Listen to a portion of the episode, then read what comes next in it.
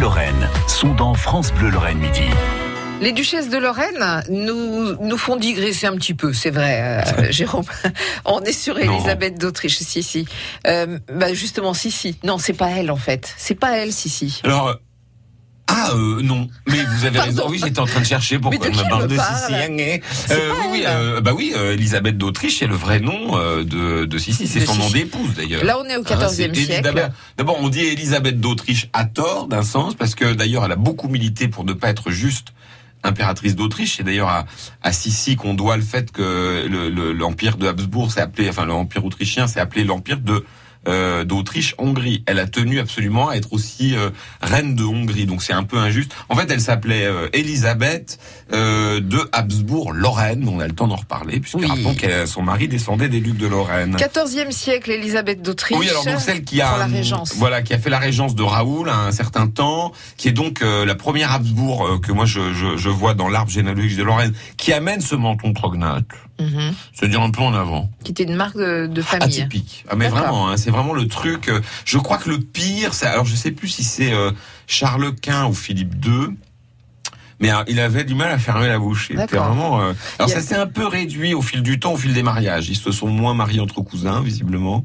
Donc ça, ça a un peu réduit à partir du, du, du 16e, du, la fin du 16e Il y siècle. avait comme ça des lignées hein, familiales.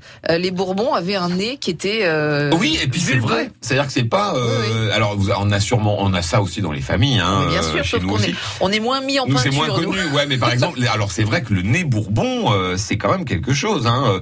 Euh, c'est un nez que les Bourbons tenaient de, euh, a priori, du père d'Henri IV euh, de mémoire, il s'appelait Antoine. Euh, Louis XIII l'avait pas trop.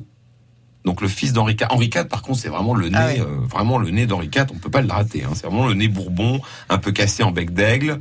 Euh, Louis XIII, euh, c'est moins frappant. Louis XIV, vraiment, là, c'est le nez Bourbon. Et Louis XVI aussi. Louis XV l'a un peu aussi, mais on le voit moins parce que hum, j'allais dire le reste est plus harmonieux. Euh, il a des grands yeux, donc ça équilibre. Il avait des grands yeux, euh, Louis XV, magnifiques. Hein. C'était euh, euh, à 20 ans, on disait de lui que c'était le plus bel homme de son royaume, et quand on voit les portraits, c'est Ah ouais. vraiment une bombe. hein.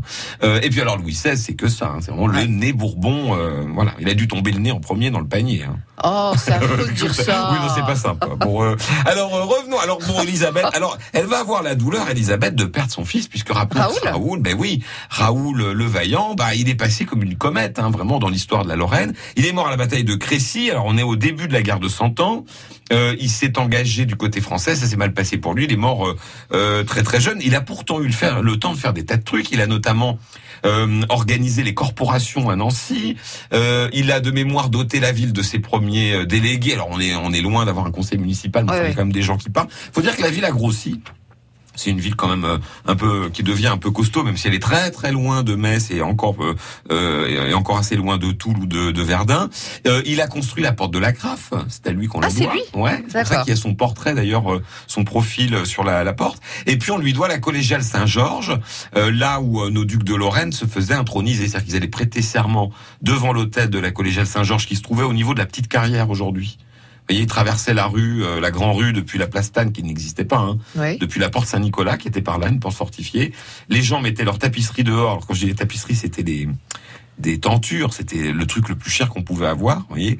Et les- le duc faisait ce qu'on appelait sa joyeuse entrée. C'était là où il devenait officiellement duc de Lorraine et il allait prêter serment à Saint-Georges devant le cuisseau de Monseigneur. Saint-Georges. D'accord. C'est-à-dire une relique de la cuisse de Saint-Georges. Donc, euh, euh, bref, sa femme, euh, on va y venir demain, Marie, euh, euh, Marie de, de, de Châtillon, eh bien, elle va être régente aussi comme sa belle maman, parce que bah, le gamin euh, est tout jeune quand son père Et, meurt. hein. et- et Raoul meurt à 26 ans. hein. Oui. Ouais.